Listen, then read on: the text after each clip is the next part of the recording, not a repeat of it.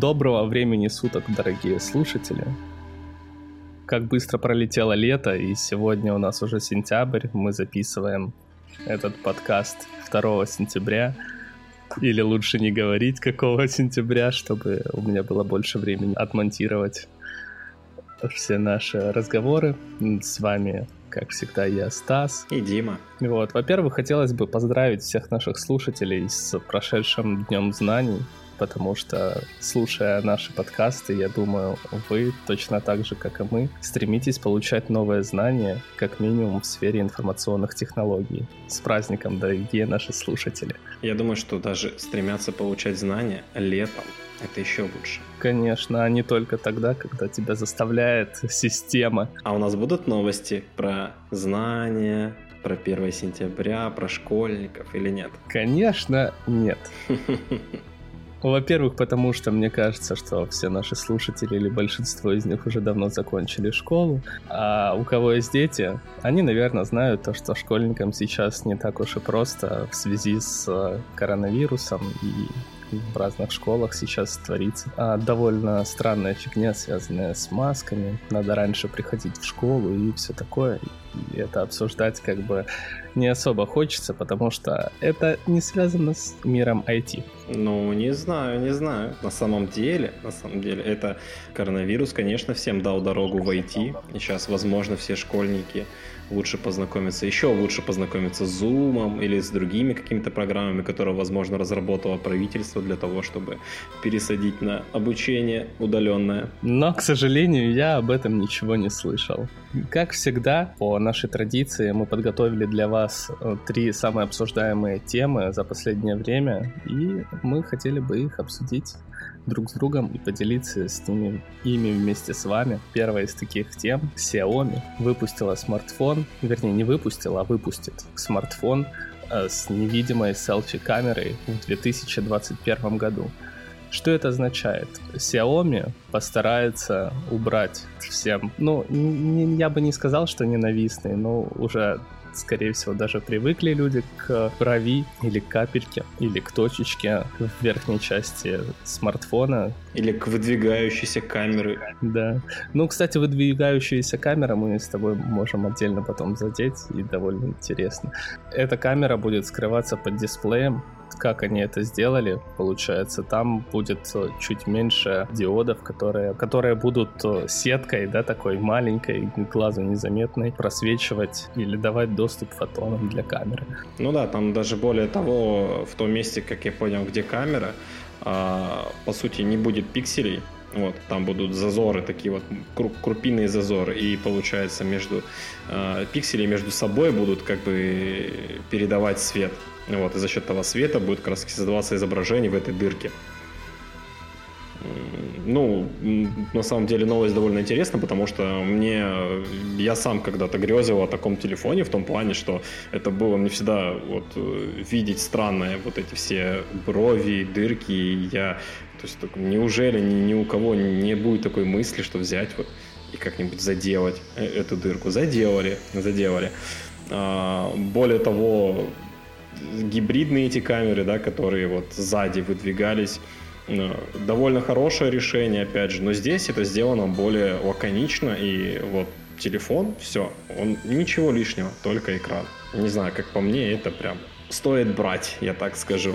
Если бы я его рекламировал, Xiaomi еще показала презентацию и выпустила пару видеороликов, где они показывают один и тот же смартфон, название которого пока остается неизвестным, на котором есть эта бровь с камерой, и на котором они эту бровь заделали при помощи их нового экрана. Во время просмотра этого видеоролика задумался то, что, возможно, скоро будут продаваться такие мониторы. И будет довольно забавно видеть людей, которые какую-то часть экрана будут заклеивать изолентой, зная, что там камера ну, знаешь, сейчас же до сих пор осталась эта привычка, но я, в принципе, понимаю и поддерживаю людей, которые заклеивают камеры изолентой или отворачивают их. Ты сейчас об этом сказал, а мне мысль пришла, а почему люди заклеивали камеры действительно на ноутбуках, а на телефонах они не трогали камеры, ну, фронтальные. Телефон, телефон-то обычно он находится в кармане, Вот, и зачастую как бы камера и так постоянно закрыта, когда она не используется.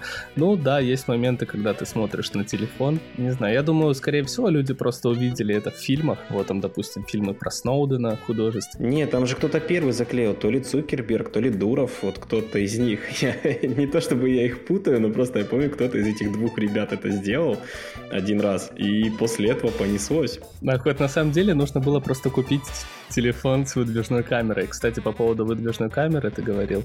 Я думаю, в любом случае это намного выигрышней использовать выдвижную камеру, чем камеру внутри экрана, потому что ну, в задний модуль камеры можно будет вставить э, намного лучшую оптику, чем в фронтальную, а еще э, под экран. То есть я думаю, то, что в качестве вы выиграете. Но опять же, нужно, наверное, смотреть на производителя, вот от кого этот телефон, такое. Да, согласен. В одну камеру будет проще вложиться, сделать это, это выдвижную, выдвижной механизм. Это, это действительно вы от одной кам- камеры получите больше, чем от двух. Вам тогда придется затрачиваться на две, поэтому цена, наверное, такого устройства будет выше. Но, опять же, да, мы не гонимся за ценой, мы гонимся за красотой, поэтому если это будет выглядеть действительно так просто, Почему нет? Мне, например, э, просто эстетически не нравятся вот эти выдвижные камеры. Просто не привлекает. Хоть там градус можно наклонять и все такое, но а меня больше пугает то, что этот э, шлейф, который выдвигает камеру, ну, там существует большая вероятность того, что полетит что-то, сломается. Вот, допустим, у телефона тот, который создан моноблоком, он все, он моноблок. И единственная, наверное, самая частая проблема при поломке телефона, это ты, ты разбил экран, этот большой экран. Тут появляется еще один фактор, это сломал камеру, там не задвигается этот механизм подобное. Я думаю, просто это может повлиять за собой и влечет за собой, мне кажется, больше проблем. Ну и эстетически там, я думаю, может склады скапливаться мусор, попадать в песок. И она будет со скрипом так открываться потом, да? Да, да, да, да, да. Представляешь, в тишине решил с кого- кого-то сфотографировать и такой звук такой.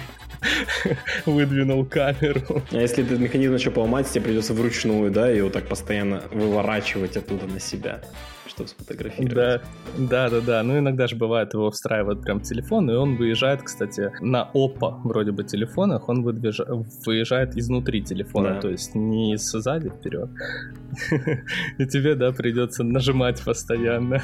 Ты нажал, а у тебя снизу вылезла зарядка.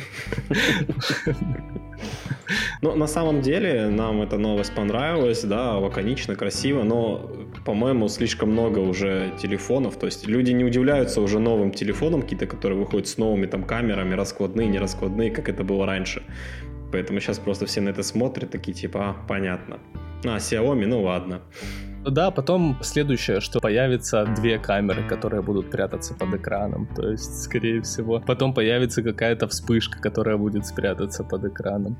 И я думаю, люди уже знают, чего ожидать от следующих итераций там этой технологии. А, Дима, у меня к тебе довольно личный вопрос. Ты пользуешься Яндекс.Дзен? раньше пользовался. Раньше этот сервис мне казался удобным и довольно таким, знаете, ну, ты просто открываешь браузер, там полистал новости, что там за изменения, там вчера, сегодня и так далее. Но все, началась моя личная история с Яндекс.Зеном. Хороший сервис, те, кто пользуется, кто нашел его для себя прям must-have, это здорово, а, никого не отговариваю. Но со временем для меня он стал, там опять же, да, проблема в том, что они тебе предлагают все со своими алгоритмами новый-новый контент, и вот их алгоритмы Яндекса меня не удовлетворяют. В том плане, что если ты выбрал свой круг интересов в Яндекс.Дзене, ты в этом кругу интересов находишься, пока все круто. Но потом они тебе начинают подсовывать что-то новенькое, чего ты там в какую то категорию не выбирал. Ты, если это откроешь, если вдруг тебе это понравится, то потом тебе через скором времени, вот там уже процентов 20 новостей засыпят этим. И ты вот такими вот точечными выборами, да, расширения категорий просто измазываешь свои предпочтения, прям обо всем оно у тебя становится. И Яндекс.Дзен превратился у меня в какой-то момент в мусорку, которую было сложно отсеивать, и я перешел на Твиттер Твиттер. Там я подписываюсь только на мне интересные Твиттер-каналы, не знаю, как это назвать, ну, на каналы, да, и все, и только там это смотрю. Яндекс.Зен от меня отошел на второй план. Но я знаю, да, этот сервис, мне он нравился, он довольно такой интересный. Я Яндекс.Дзеном пользуюсь иногда в перерывах на работе, просто для того, чтобы прочитать какую-то легкую статью ни о чем. Там топ-20, понял? Просто чтобы отвлечься немного от а, работы и расслабиться. Вот я так использую Яндекс.Дзен, а так, в принципе, я еще был, насколько и ты помнишь, возможно, помнят наши слушатели, которые были подписаны на телеграм-канал, там у нас публиковались новости изначально. И, в принципе, в тот момент, когда я понял, наш редактор поняли, что Яндекс.Дзен не подходит, мы решили записать, написать пару статей а, на тему топ-5 и поняли то, что они, ну, топ-5 и какую-то вот прям дичь, назовем это так, и поняли, что это стреляет очень, ну, намного лучше того, когда твоя статья какая-то проработанная, описанная и подобная, вот, и ты в нее вложил намного больше времени и сил, и, и тебе э, Яндекс никак не помогает э, с продвижением твоих, по моему мнению, более важных и интересных статей. Из-за чего мы решили отказаться от Яндекс.Сцены. Я понимаю то, что а, чем проще тема, тем больше аудитория, а, но как бы помочь найти аудиторию или помочь найти аудитории какой-то хороший контент, я думаю, это тоже должно входить в обязанность Яндекс.Дзена. В итоге мы решили отказаться. И самое главное, да, проблема Яндекс.Дзена, то сейчас это просто свалка статей на любую тему, да, о чем угодно. И эти статьи никак не проверяются. Он стал как Телеграф, это дочерний сервис Телеграма, вот, где каждый может написать все, что угодно, разместить это в интернете, и в какой-то момент это а, будет а, казаться правдой для людей, потому что, ну, это же в интернете, еще и в Яндекс.Сцене. Наверное, это ж не шутка, это что-то серьезное. Да, также проблема не в том, что, да, это превратилось. Точнее, э, одна из причин, почему это превратилось в свалку, и свалку довольно я бы так назвал, желтую, да, то есть когда тебя пытаются зацепить каким-то громким заголовком картинкой в том, что Яндекс.Зен э, такую делает монетизацию блогом, то есть если там твои статьи смотрят, если у тебя там есть определенное число подписчиков, ну, примерно как на Ютубе, да, то вы можете это все монетизировать дело. И это просто из-за этого люди, э, естественно, как и на Ютубе многие, да, просто э, свой контент пытаются популяризировать за счет громкости, за счет иногда обмана, либо, либо обмана внимания, либо вообще просто обмана просто вот самого обычного. Публикуют желтуху, публикуют фейки и прочее, прочее. Конечно, Яндексу рано или поздно пришлось бы с этим столкнуться они столкнулись и начали решать эту проблему тем, что они теперь а, будут обрабатывать фейки при помощи российских СМИ. В эти СМИ входит а, ТАСС, Интерфакс и издательство АТБЛ. Как это будет происходить? Получается, какие-то статьи, которые напуля... Э, набирают большую популярность, а, будут отправляться на проверку на наличие фейка, вот, или достоверности информации в эти издательства, в 3, да, получается, ТАСС, Интерфакс и ЗБЛ. Вроде бы еще, говорят, какое-то отношение к этой программе будет иметь э, университет ВШЭ, да, Высшая школа экономики. И смысл в том, том, что все эти три издательства должны будут дать э, свой ответ на тему того, является ли статья фейком. Интересно, будут ли они как-то подкреплять свои данные, ну, свой результат, свой ответ, или они просто будут присылать это фейк, а не будут говорить почему. А если они все-таки будут говорить почему, и так как уже заявил Интерфакс и ТАСС, они уже разрабатывают собственные методологии проверки информации. А, допустим, ТБЛ просто наняли новых сотрудников специально для этого проекта. Получается, скорее всего, это может быть в дальнейшем перерасти в некий алгоритм машинного обучения, в нейронную сеть, которая позволит э, определять, является ли фейком статья, и, возможно, она не будет давать точного ответа, является ли статья фейком, но я думаю, будет как-то помечать э, модераторам, обратить внимание на эту статью, возможно, она фейк. Ну, на самом деле, меня еще волнует, почему такой странный подход, собственно, то, что проверять э, фейки с помощью российских СМИ, то есть это будет предоставляться не с помощью, да, какому-то именно реестру там СМИ вообще, то есть почему российских, то есть какие-то ребята, ну, и, прошу прощения, да, какие-то ребята, но ребята с российских СМИ а, будут э, определять, что есть фейк, а что не фейк. Там неважно подписывать, не подписывать.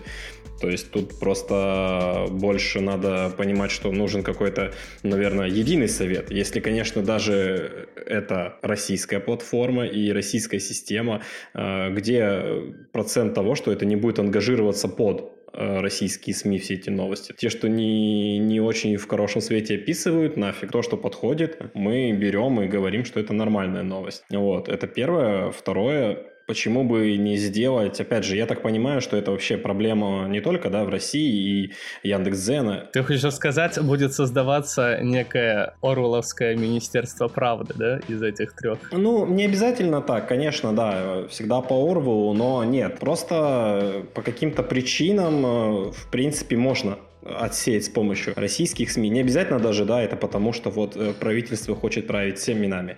Но можно там за, с помощью, опять же, есть проблема там коррупции какой-нибудь, и не политической, да, и не государственной, а в том, что если кто-то захочет, чтобы о ком такой-то материал не публиковали, он легко может занести какой-то из, какой-то из контор, да, СМИ, э, чтобы они это, э, это сказали, что это фейк, например. То есть почему вот так вот, почему вот есть какие-то организации, которые это определяют, и почему круг настолько узок, то есть три организации пока, ну потом они будут расширяться. Ну, скорее всего добавят МИД.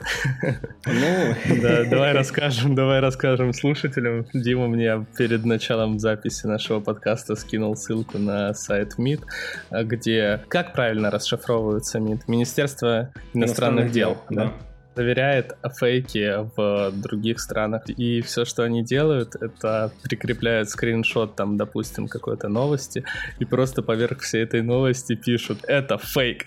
И все. И там нет больше ничего, никакой надписи «почему это фейк». То есть, да, да, да. Потому что так сказал МИД. Но это в последнее время. Я же, и там можно полистать вниз, открываешь, и иногда у них есть прям какие-то, ну, какие, какое-то описание, то есть почему это фейк, что там собирая, что на самом деле происходит. Но везде это просто какой-то, например, да, если последний это вообще просто фейк, они как будто устали такие, типа, либо редактора уволили и просто такие, ну, вот это фейк. Все, но ну, они просто поняли, что никто их не читает. Да, но второе, опять же, там без каких-либо ссылок, без каких-либо документов, то есть просто есть какая-то новость, и они типа, почему это не так, да, и там какие-то цитаты, какой-то текст. И, я должен ему поверить, потому что это на сайте МИДа, наверное. Например, э, у Твиттера более-менее сейчас, скажем так, позиция или решение, которое они нашли, они, собственно, помечают Твиттер-каналы, которые являются, которые скорее, явля, скорее всего являются государственными государственными, например, этот Russia Today с недавних пор прям помечается плашкой. Эта компания финансируется государством, как-то так. Или эта редакция финансируется государством. То есть это, по крайней мере, ну, это не сделано для России, да, например. Это делается для всех, собственно, СМИ, которые, наоборот, подконтрольны государству. Они просто помечают, что, если что, информация там может быть ангажирована. Но то, что делает Яндекс, это, по-моему, как раз-таки наоборот. То есть то, что государство это есть правда, да, или то, что вот есть какие-то СМИ, которые говорят правду, все остальные, получается, могут врать. Ну, посмотри, на эту тему можно разговаривать долго. Допустим, сейчас в, ну, у нас, как ни крути, складывается такой мировой капитал, там, где у нас ну, нет капитала толком а, русского, да, национального, и он разбросан по другим странам. Это, допустим, сейчас заметно по тому же Гуглу, когда это уже по большей части э, не американская компания, хоть по факту, да, это так, а международные, потому что сотрудники, в принципе, акционеры уже не являются американцами. И я это к чему? Допустим, тот же самый Твиттер, являясь э, он чей сейчас? Гугла? Нет, я, по-моему, Твиттер это что-то отдельное вообще, но конкретно какой-то компании. Твиттер и Твиттер, все. Я думаю, то, что ему будет выгодно в Твиттере хранить э, новости, которые не противоречат политике там основной компании. То же самое и, допустим, с Яндексом. Яндекс Яндексу будет э, выгоднее хранить э, новости, которые не противоречат политике страны, в которой находится Яндекс. Ну, хоть довольно странная затея, опять же, с учетом мирового капитала и все такое. Ну... Хотя Яндексом никто больше, нигде больше особо, я так понимаю, не пользуется кроме как в СНГ. И то с недавних пор Яндекс заблокирован. Не, ну хорошо, но приглашайте тогда хотя бы СМИ, которые более-менее относятся, ну не знаю, к либеральным, да, там, разбавьте это дело. То есть в чем проблема? Да, тоже верно. Я не говорю, что типа давайте типа приглажаем туда людей из дождя и медузы, но хотя бы пригласите кого-то одного оттуда, там трех оттуда, ну чтобы был какой-то баланс, что ли, а то получается, определяют именно те компании, которые, ну, прополитические. Это, ну, это, это странно. Еще кстати, довольно важно, и это бы работало. Ну, это будет, и это бы лучше работало, если бы все было так, как ты сказал, и были бы разные э, СМИ, которые имели разные точки зрения на ту или иную ситуацию. Фейк или не фейк учитывается только тогда, когда все три эти компании скажут, что это фейк, и тогда будет новость удаляться. В противном случае, если кто-то один только сказал, что это фейк, то будет высвечиваться плашка о том, что новость не подтверждена и все такое. Возможно, возможно это фейк, но новость будет оставаться, ее можно будет читать. Возможно, это как-то в дальнейшем скажется на, монетиза... на монетизации подобное. И еще третий будет вариант, когда будут какие-то фактические ошибочки. Вот, скорее всего, там неправильную дату, число указали или такое, что никак не будет помечаться, просто создателю статьи, писателю статьи, да, назовем его так, будет выслано сообщение с указанием на эту фактическую ошибку, и если он ее уберет, то, в принципе, никто и не узнает то, что там что-то было не так. Ну да. Ну, кстати говоря, опять же, да, нельзя сказать, что вот э, если эти вот будут три организации стоять у руля, то прям они будут удалять все самое такое некрасивое, все самое порочащее, да, там те или иные э, области, которые им не выгодны. Вот. Э, я просто говорю о том, что если где-то резонанс какой-то будет из-за того, что они удалили то, что по сути фейком не является, ну, наверное, все-таки они не будут так рисковать. И если будут отсеивать какой-то материал, то, скорее всего, будут отсеивать, прям совсем чушь. Вот. Ну, то есть не будут лезть на вилы в том плане, что вот это вот, э, там, например, да, удалять информацию про протесты в каком-нибудь Хабаровске, ну, чтобы, опять же, себя как-то подставлять в этом плане, потому что люди это, э, СМИ какие-нибудь, опять же, да, другие, они это увидят, они это публикуют, и будет плохо, опять же, этим трем компаниям. Поэтому я думаю, что все-таки в большей части они будут заниматься, конечно, всяким трэшем, который публикуется на Яндекс.Зене. Но, опять же, Нет, в, пер- в первую очередь они заявили, что будут заниматься трендовыми новостями, а новости, которые, ну, статьями, вот, а, допустим, статьи, которые содержат собственное мнение или, допустим, опыт из жизни человека, скорее всего, или вообще как это художественное какое-то произведение, ты понял, художественная литература будет опубликована на Яндекс.Дзене, то это никак не будет э, подвергнуто проверке на фейк. Ну, тогда могу только посоветовать людям, да, которые ведут э, блоги, которые таким образом пишут статьи, ну, таким вызывающим. Вот, э, ребята, немножко... По... Это только мое мнение, да, только да, да. я Почитайте так думаю. немного по юриспруденции и такими, да, э, э, оперируйте только собственным мнением. По-вашему, там, мне кажется, я думаю, что...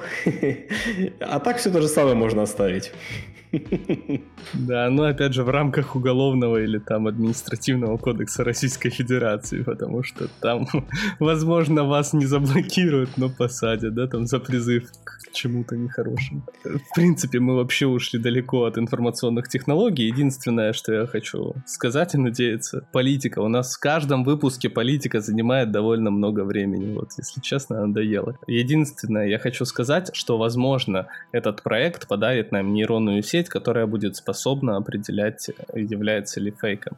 То есть, возможно, у нас потом эту нейронную сеть можно будет научить на другой какой-то выборке, уже решать самому, какая новость является фейком, какой нет, то есть обучить ее самим. Но модель уже будет построена, и я думаю, это довольно интересно, и или за этим проектом есть все-таки будущее. И не стоит относиться к нему прям крайне негативно, вот, что все новости будут только в пользу правых правых. Вот. Хм. Следующая новость у нас будет не о политике, но она будет о компании, которая решает, что ставить пользователям, какие разработчики могут попадать в их Магазин. публикации. Ну, я пытаюсь пока абстрагироваться от конкретных да, понятий. Я понял. Я да, понял. да, да, да, да. Как пользователям управлять, какие данные пользователи хранить, какие данные не хранить. Это не политика, это всего лишь компания Apple. И какая у нас там следующая новость? ФАС. ФАС России потребовал от Apple обеспечить конкурентные условия для разработчиков мобильных приложений. 28 августа, то есть два дня назад, 2020 года российское антимонопольное ведомство потребовало от Apple обеспечить конкурентные условия для разработчиков мобильных приложений. Что это означает? В принципе, все разработчики мобильных приложений знают то, что даже если вы соблюли все требования Apple для публикации вашего приложения, ваше приложение может быть отклонено. И без э, какой-либо явной причины, потому что договор Apple в Apple Store App Store, да, если не ошибаюсь, написан таким образом, то любое приложение может быть отклонено и без, и без явной причины. То есть там нет строгих правил вот, в пунктах. И это противоречит части первой статьи 10 федерального закона вот, о защите конкуренции Российской Федерации. Ну, собственно, да, ФАС начала тоже немного прижимать Apple, как и многие вокруг, как мы сегодня это обсудим, за то, что Apple может там, по какой-то причине по своей не пропускать. Ну, я не знаю, кто был инициатором ФАС, но обычно э, российским инициатором это Яндекс. Типа, обычно это чаще всего, опять же, против Гугла не раз возбуждались дела от Яндекса. Я думаю, в этот раз они прислушались к Дурову. То есть прям вот так вот они услышали его и такие, хм, давайте-ка штрафуем Apple. Мы же это можем, мы же ФАС. А, ну вот, да, это первая новость. Э, но вторая новость, кстати, которую ты мне выслал после этой, то есть Apple начала действовать, в Apple начала действовать новая политика теперь. Обновление приложений больше не буду задерживать из-за мелких нарушений. То есть, смотрите, ну, тут не то чтобы фаст, тут целая цепочка, да, но Apple немножко послабила правила, которые э, позволяют э, выпускать обновления приложения. То есть, немножко послабили модерацию. Да, причем, что как бы фас э, грозило не особо какими-то большими штрафами. То есть, в дальнейшем бы, наверное, это повлекло бы за собой что-то более серьезное. Но пока для Apple это бы обошлось, несоблюдение этого правила, там, в штраф а, от 300 до 500 тысяч рублей, что я думаю, как бы не слишком серьезные деньги для такой большой компании. У них там 5 телефонов продали. Ну, это да, я просто говорю не, не конкретно о ФАСе, не о том, что это э, из-за ФАСа Apple э, решили новую политику ввести. Но у Apple в последнее время целая история собственно, проблем. Я не знаю, кто не слышал, кратенько, да, у них проблемы с Epic Game. А, Epic Game решили в обход э, Apple. А, сейчас, подожди, мне пока интересно, личный вопрос, а ты вообще в данной ситуации находишься на чьей стороне?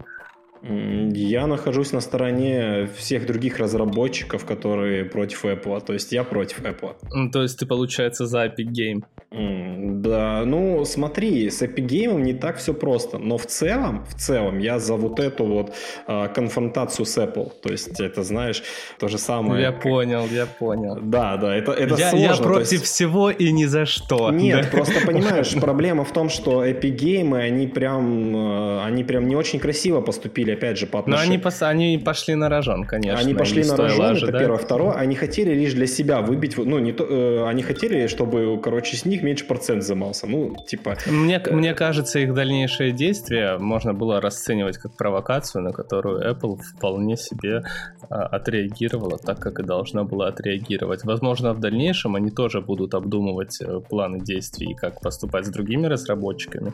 А, но если ты не знаешь, там выходил же тизер тизер или ролик, где Epic Game в лице персонажей э, Fortnite э, разрушают диктатуру Apple а помнишь, э, самый первый ролик Apple был, где там женщина бежала по такому орвловскому помещению, где люди зомбированные сидели, смотрели на экран, нет, а, а нет. а там на экране. Да, ну там сейчас перескажу быстро сюжет ролика. Женщина бежит с кувалдой по помещению, и там сидят, ну, вот примерно как кинотеатр, примерно так же, как это описывал Орвел, и они э, сидят там все в одной серой одежде, вокруг все серое, и с покерфейсом смотрят на большой экран, где им как-то пропагандируют им что-то, как называли, Big Boss, да, mm-hmm. большой босс, да, он же был в Орвеле. Она в- кидает этот молот в этот экран, экран разва- э, разваливается и как бы высвечивается Apple. И там какой-то у них слоган еще был. И все понимали то, что э, тем самым Apple пытается разрушить э, диктатуру IBM на тот момент. Mm-hmm.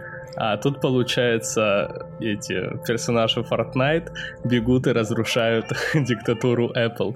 Вот, это было последнее. Ну, то есть, когда Apple им говорит, блин, следуйте нашим правилам, и они такие, нате вам мультик, понял? Ну, да, с Epic Game тут, конечно, то, что они это начали, я не могу сказать, что я за всеми руками за Epic Game. Но, например, с Facebook, опять же, да, то, что пошло вслед за Epic Game, история вообще не очень красивая вышла. То есть, и вообще сам, сам смысл того, что Apple, в принципе, э, пытается не рассказывать о том, что они берут львиную долю э, с платежей и всячески это замалчивать, эту долю... 30%. 30%. Ты сказал 30%? 30, да. Да, да, да. А, я просто послышал 10. И то, что они как бы это замалчивают и не дают э, вообще никому и никак это снижать, это довольно, ну, не знаю, как-то, знаешь, по монополистически. Потом то, что они, то, что Apple продвигает только свои приложения, не позволяя ставить какие-то другие, предустанавливая там большинство, все, что только можно.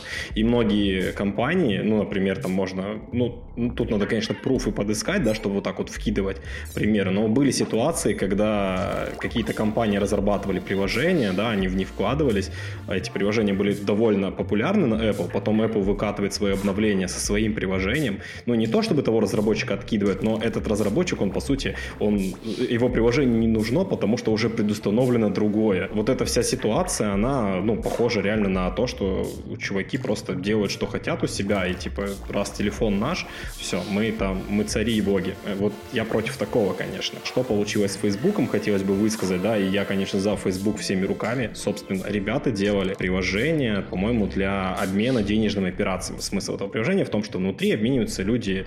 Э... Нет, нет, нет, нет. Там смысл приложения в том, что люди могут делать онлайн-встречи, презентации, связанные на разные темы. То есть это приложение было как раз посвящено вот коронавирусу, и что люди могут э, заниматься самообразованием, в принципе, работой, находясь дома. И эти конференции были платные, но были платные только для тех, кто, в принципе, хотел на них пойти.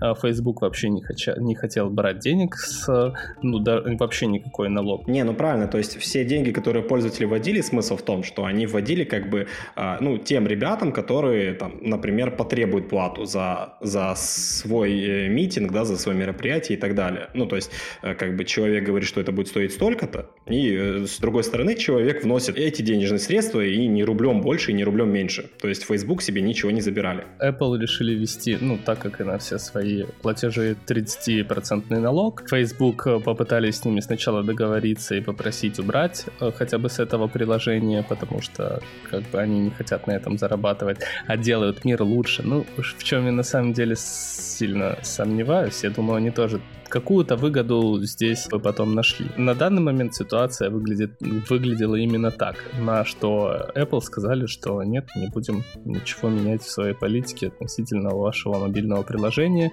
и в ответ на это Facebook добавили плашку о том, что э, Apple забирает 30% от вашей прибыли. Apple потребовал срочно удалить данную плашку, потому что это является разглашением о особенностях разработки, еще что-то. Я, в принципе, а, насколько я помню, в договоре указано, что вы приложений не можете употреблять или рассказывать о Apple, насколько я правильно Да, понимаю. там примерно то, что действительно разглашение идет. И второе, то, что это э, там они не могут э, публиковать вот в этих сносках, да, то, что они не могут публиковать информацию, которая, по сути, э, никакого веса не несет. То есть, типа, какая разница, все равно деньги уйдут. Да, и получается, там была формулировка, что Apple Store запрещает, в принципе, показывать пользователям нерелевантную информацию в этих уведомлениях. То есть, в принципе, эта информация не важна, якобы, да, и зачем вы ее показываете, все. То есть, на основании того, что они разглашают об Apple какие-то детали, и то, что это... Нерелевантная, типа, пользователь об этом не просил, а вы показываете. Ну, и пользователю она ничего не даст, а вы показываете, да, и на основании этого они как бы отклонили. Ну, то есть, смысл в том, что с тебя эти проценты заберутся, да, ну, а кому, а какая тебе разница, да? Типа, то, что Apple, это уже как-то, это вторично, не надо такое показывать. Вот это вот выглядит действительно некрасиво со стороны Apple, да, то, что они мало того, что такой довольно большой которой берут процент, так они еще, в принципе, пытаются это скрыть от всех. Разработчики об этом знают, а пользователи не-не-не, пользователям это знать не нужно. И тут я тоже, конечно, на стороне Facebook. Я, конечно, понимаю, что круто, Apple придумала свои какие-то довольно удобные правила, чтобы им было комфортно и классно, и чтобы о них никто ничего не говорил. Но, Но конечно... они прикрываются тем, что как бы вот мы создали для разработчиков идеальную экосистему для того, чтобы они могли э, создавать свои удобные приложения для наших устройств. И наши устройства позволяют им захватить все больше рынок. Это правильно, ну, потому что они-то, в принципе, так и сделали. и имеют право, наверное, за это брать какой-то процент. А, причем, что Apple не берет процент в том случае, если в приложении нет вообще никаких транзакций. Вот, если оно бесплатное, и внутри него ты ничего не можешь купить. Ну, классно, с чего процент побрать? Ну да, да, да. Ну не процент, ладно, я имею в виду, там, они не взимают никакую плату, не взимают никакую плату с разработки. Хоть, в принципе, разработка для Apple это стоит денег, вот, вы так просто не можете взять и начать разрабатывать, а вам как минимум нужно купить Apple технику, причем технику не просто, на которой вы будете, будете тестировать, то есть iPhone, а Mac, iMac, MacBook, подобное. Ну и лицензия разработчика, собственно, тоже там нужна. Что, допустим, Google делает бесплатно, по крайней мере, на время не дают освоиться, хотя бы понять, нужно вам, не нужно такое. Ну да, что, допустим, в Google это играло тоже свою шутку в какое-то время когда учетки там каких-нибудь ребят, которые вирус сливали, менялись на раз-два. Ну, собственно, война с Apple, конечно, это прям, ну, как по мне, это такая, конечно, мелкая, пусть, да, и э, еще не такая значимая, то есть там Facebook, Epic Game, ну, ФАС России, конечно, но так или иначе я против этой ситуации Apple, потому что то, что, то, что делают такие гиганты, они просто пользуются своим положением и, в принципе, делают, что хотят, и пытаются каким-то образом держать пользователей в том, что все хорошо, все нормально. Это как с политикой, это как с государством каким-нибудь. Давай договорим еще по поводу Epic Game. После того, как Epic Game тоже у них была такая же проблема, что они не хотели отдавать 30%. Интересно, во-первых, почему они не могли со своей стороны на 30% снизить стоимость э, внутриигровых товаров, а Apple должна. Вот а, если вы делаете все для пользователя, потому что они делают ни те, ни те не делают для пользователя.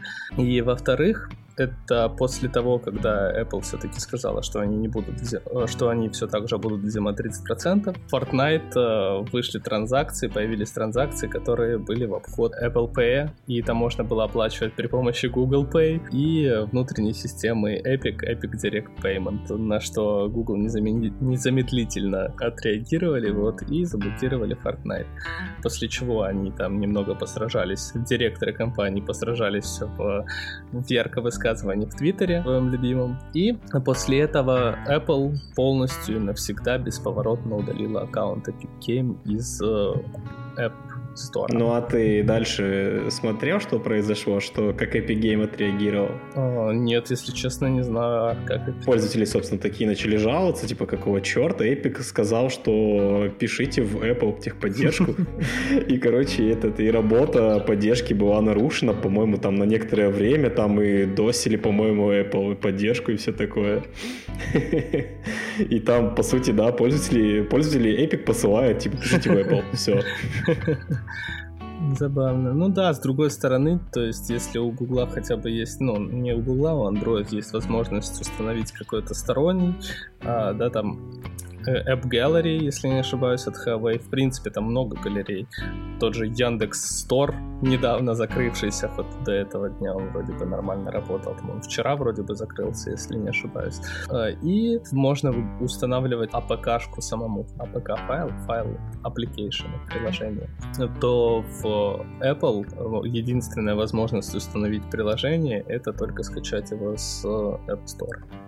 Ну, там, кстати, по поводу этого Epic Game, почему я еще конфликт, в принципе, не поддерживаю, понятно, они хотели для себя выгоду, там было письмо, там же Apple публиковал письмо от Epic Game, где, собственно, Epic Game просили для себя особые условия. Там, конечно, Epic Game пытались оправдаться, что мы хотели сначала для себя, а потом мы якобы, да, это мал- маленькое изменение, которое потом бы изменило мир, якобы, да, что и другие разработчики потом бы такие же бы могли условия просить и прочее, прочее. Но посыл был в том, что Epic Потом, конечно, со своими корыстными целями полезла и типа говорит, давайте нам будет процент, э, с, э, с нас будет процент меньше. Вот это, конечно, тоже как-то некрасиво было и ну и по сути суд, да, Epic Game проиграл в итоге. Ну, я думаю, в принципе, эта война закончена, и больше никаких продвижек в этой стороне уже не будет. Ну, война с Epic Game закончена, я думаю, а так с Apple, я думаю, что будут бороться, потому что, по крайней мере, многие, кто узнал, что у них есть комиссия в 30%, то есть помимо разработчиков, и, может быть, будут сейчас тоже все свои претензии выкатывать, что, типа, и какого черта, когда у Гугла вот так вот, а какого черта вы устанавливаете свои приложения, давайте и другим, так что эта война, я думаю, никогда не будет окончена. Война никогда не меняется. Меняются лишь солдаты. Тупак. Подписывайтесь на наши каналы. Нужно о них еще разок напомнить. Это Apple Podcast. Там у нас пока еще все хорошо. Это Google подкаст, Яндекс Музыка. Яндекс Музыка для нас довольно тоже важный ресурс. Телеграм канал подписывайтесь, ВКонтакте, SoundCloud и, возможно, мы все-таки скоро добавим наш YouTube канал. И на этой ноте надежды, я бы ее так назвал, я предлагаю завершить наш сегодняшний подкаст. Спасибо большое, что были с нами. Спасибо большое тебе, Дима. Да, всем приятного учебного года. И чтобы этот год вам принес много знаний, а эти знания принесли то, что вам нужно, и то, чего вам не хватает. Всем спасибо. Да. И приходите к нам снова. Всем пока. Пока.